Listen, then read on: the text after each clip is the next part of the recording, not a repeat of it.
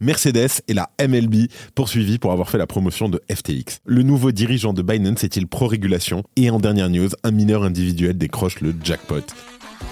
Salut, j'espère que vous allez bien et on se retrouve tout de suite pour un nouvel épisode sur le Crypto Daily.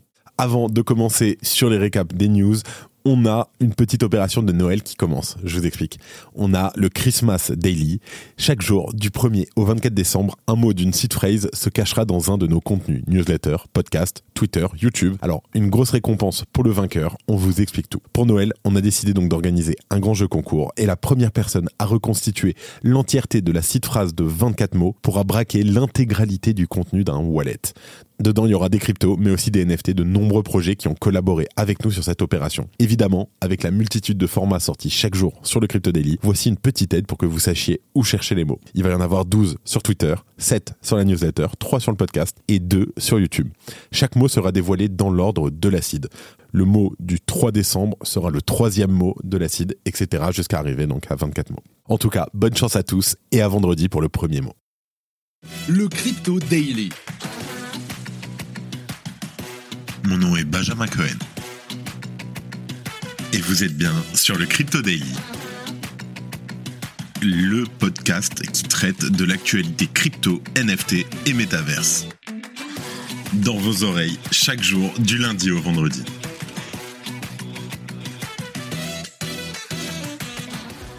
Et on commence par un groupe d'utilisateurs de FTX qui a intenté des actions en justice contre la MLB et l'équipe Formule 1 Mercedes en les accusant de complicité dans la fraude massive de FTX. On en parle dans un instant.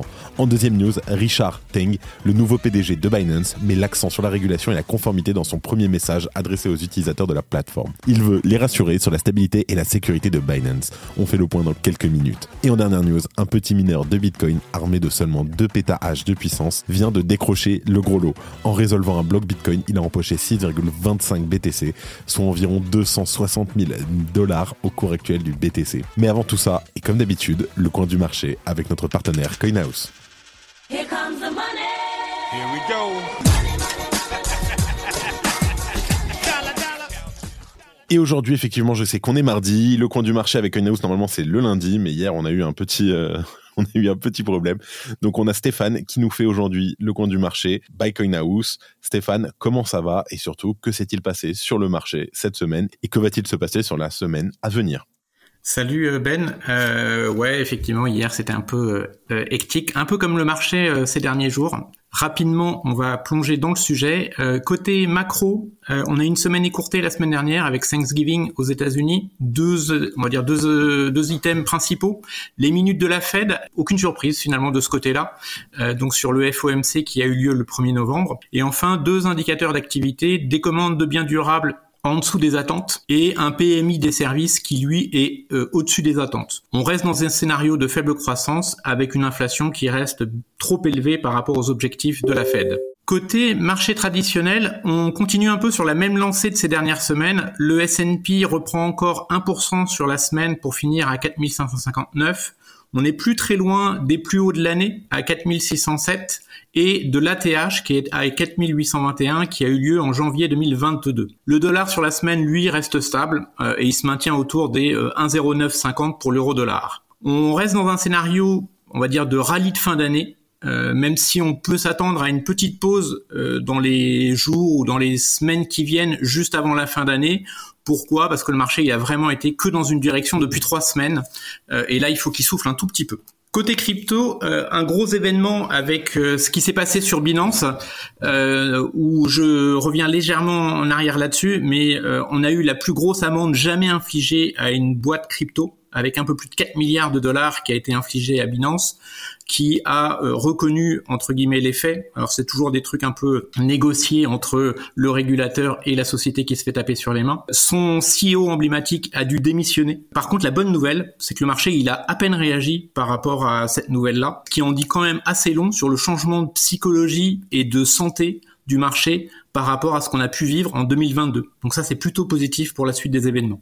Sinon, si on regarde un petit peu les prix, on est plutôt rentré dans une phase de consolidation depuis une dizaine de jours. On a eu une tentative de breakout du BTC euh, sur la semaine qui est venu faire un nouveau plus haut de l'année à 38 400 avant de très vite réintégrer son corridor de consolidation. Le TH de son côté, lui, n'a pas réussi à faire un nouveau plus haut, mais il est venu tutoyer ses plus hauts de l'année à 2120. Enfin, il y a eu quelques rares altcoins de premier plan qui ont euh, essayé de rattraper un peu leur retard. Et là, je pense typiquement à des Uniswap ou des euh, Ape. Euh, qui ont qui sont venus faire des nouveaux plus hauts on va dire locaux là où les autres ont plutôt eu tendance à consolider voire fortement consolider pour certaines il faut rappeler quand même que certaines altes avaient fait plus de 100% de perf et donc c'est normal de perdre 15-20% par rapport à ces plus hauts atteints récemment. La suite du mouvement, on le sent plutôt haussier, même si là on est dans une phase de conso. Donc on devrait construire, je pense, pour les euh, semaines à venir. À très très court terme, euh, il faut pas s'attendre forcément à un breakout maintenant. Et voilà, côté CoinHouse, c'était les news de la semaine. Merci à Stéphane et on se dit à la semaine prochaine. Et on commence avec la première news. Mercedes et la MLB poursuivis pour avoir fait la promotion de FTX.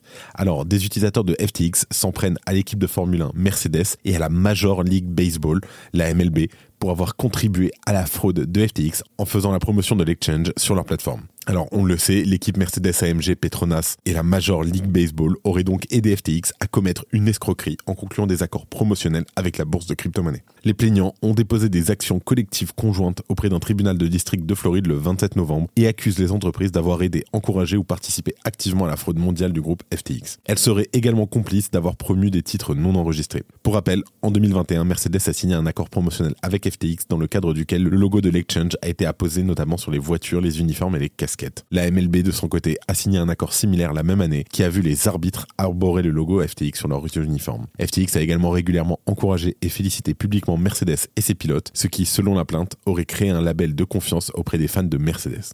Je cite ce stratagème n'aurait pas été aussi efficace si Mercedes n'avait pas fait la promotion de FTX en parallèle. À noter que le même groupe d'utilisateurs de FTX poursuit également en justice une liste de célébrités qui ont fait la promotion de la bourse, dont les anciennes stars du sport Shaquille O'Neal et Tom Brady, en invoquant des allégations similaires. De nombreuses célébrités citées dans les procès ont tenté d'obtenir un non-lieu, affirmant qu'elles n'avaient pas encouragé le dépôt d'argent sur FTX. Et bien entendu, aujourd'hui, les deux sociétés n'ont plus rien à voir avec FTX. De son côté, la MLB a mis fin à son contrat promotionnel de 5 ans avec FTX, peu après que la société ait déposé le bilan en novembre 2022. Et durant la même période, on s'en rappelle, Mercedes a mis fin à son contrat avec FTX et a retiré son logo de ses voitures et de ses produits dérivés. Bonjour, je m'appelle Claudia Loma et moi Benjamin Boutin et ensemble nous présentons le podcast Techno Impact, le podcast qui s'interroge sur les répercussions des technologies dans notre quotidien.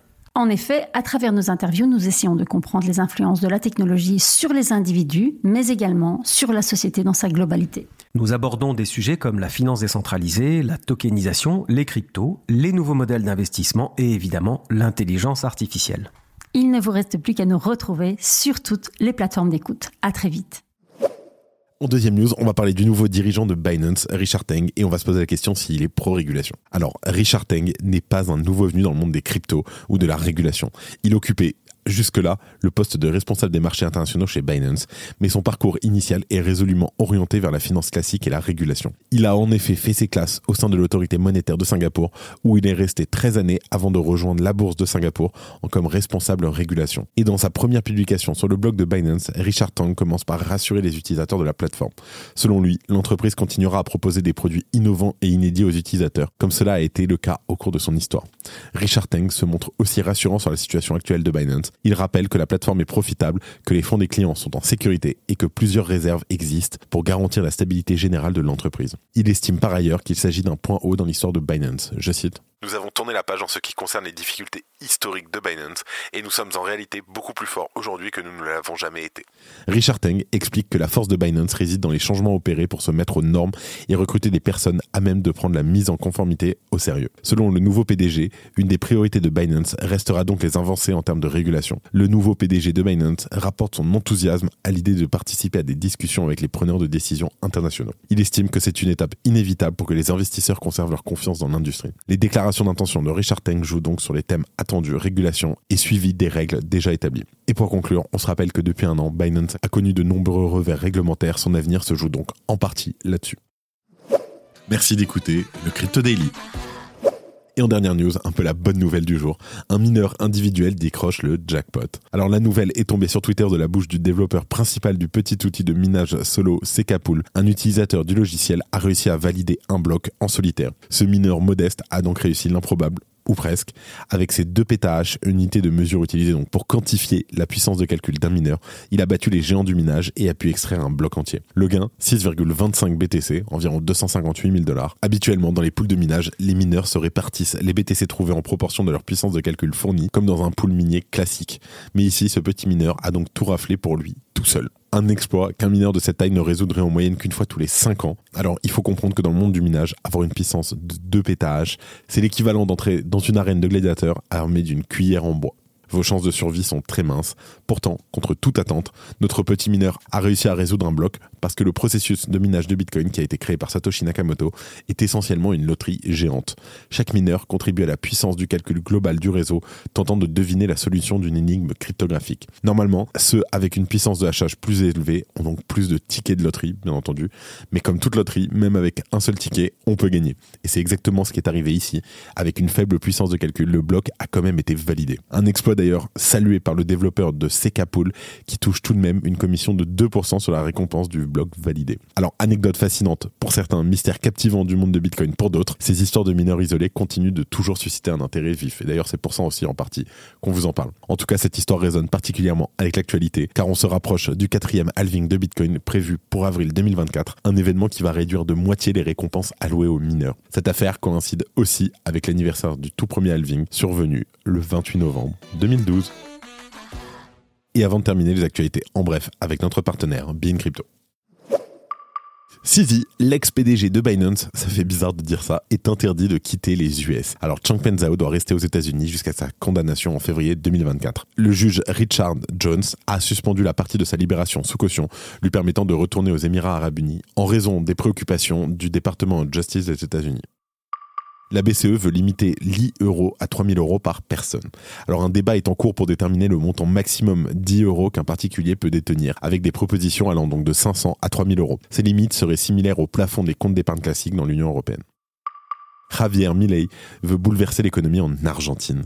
Alors Javier Milei confirme sa politique radicale de fermeture de la Banque centrale d'Argentine dans le cadre de sa stratégie pour combattre l'inflation extrême du pays. Il veut remplacer le peso argentin par le dollar US et non pas par Bitcoin comme on peut le voir partout. C'est faux.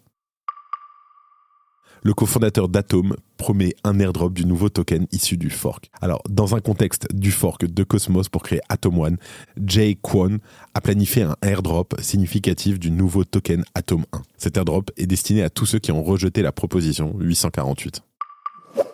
C'est la fin de ce résumé de l'actualité du jour sur le Crypto Daily. Évidemment, pensez à vous abonner pour ne pas rater le suivant, quelle que soit d'ailleurs l'application que vous utilisez pour m'écouter. Rendez-vous aussi sur Twitter et LinkedIn pour d'autres contenus d'actualité exclusifs. Je crois que j'ai tout dit, faites attention à vous, et moi je vous dis à demain.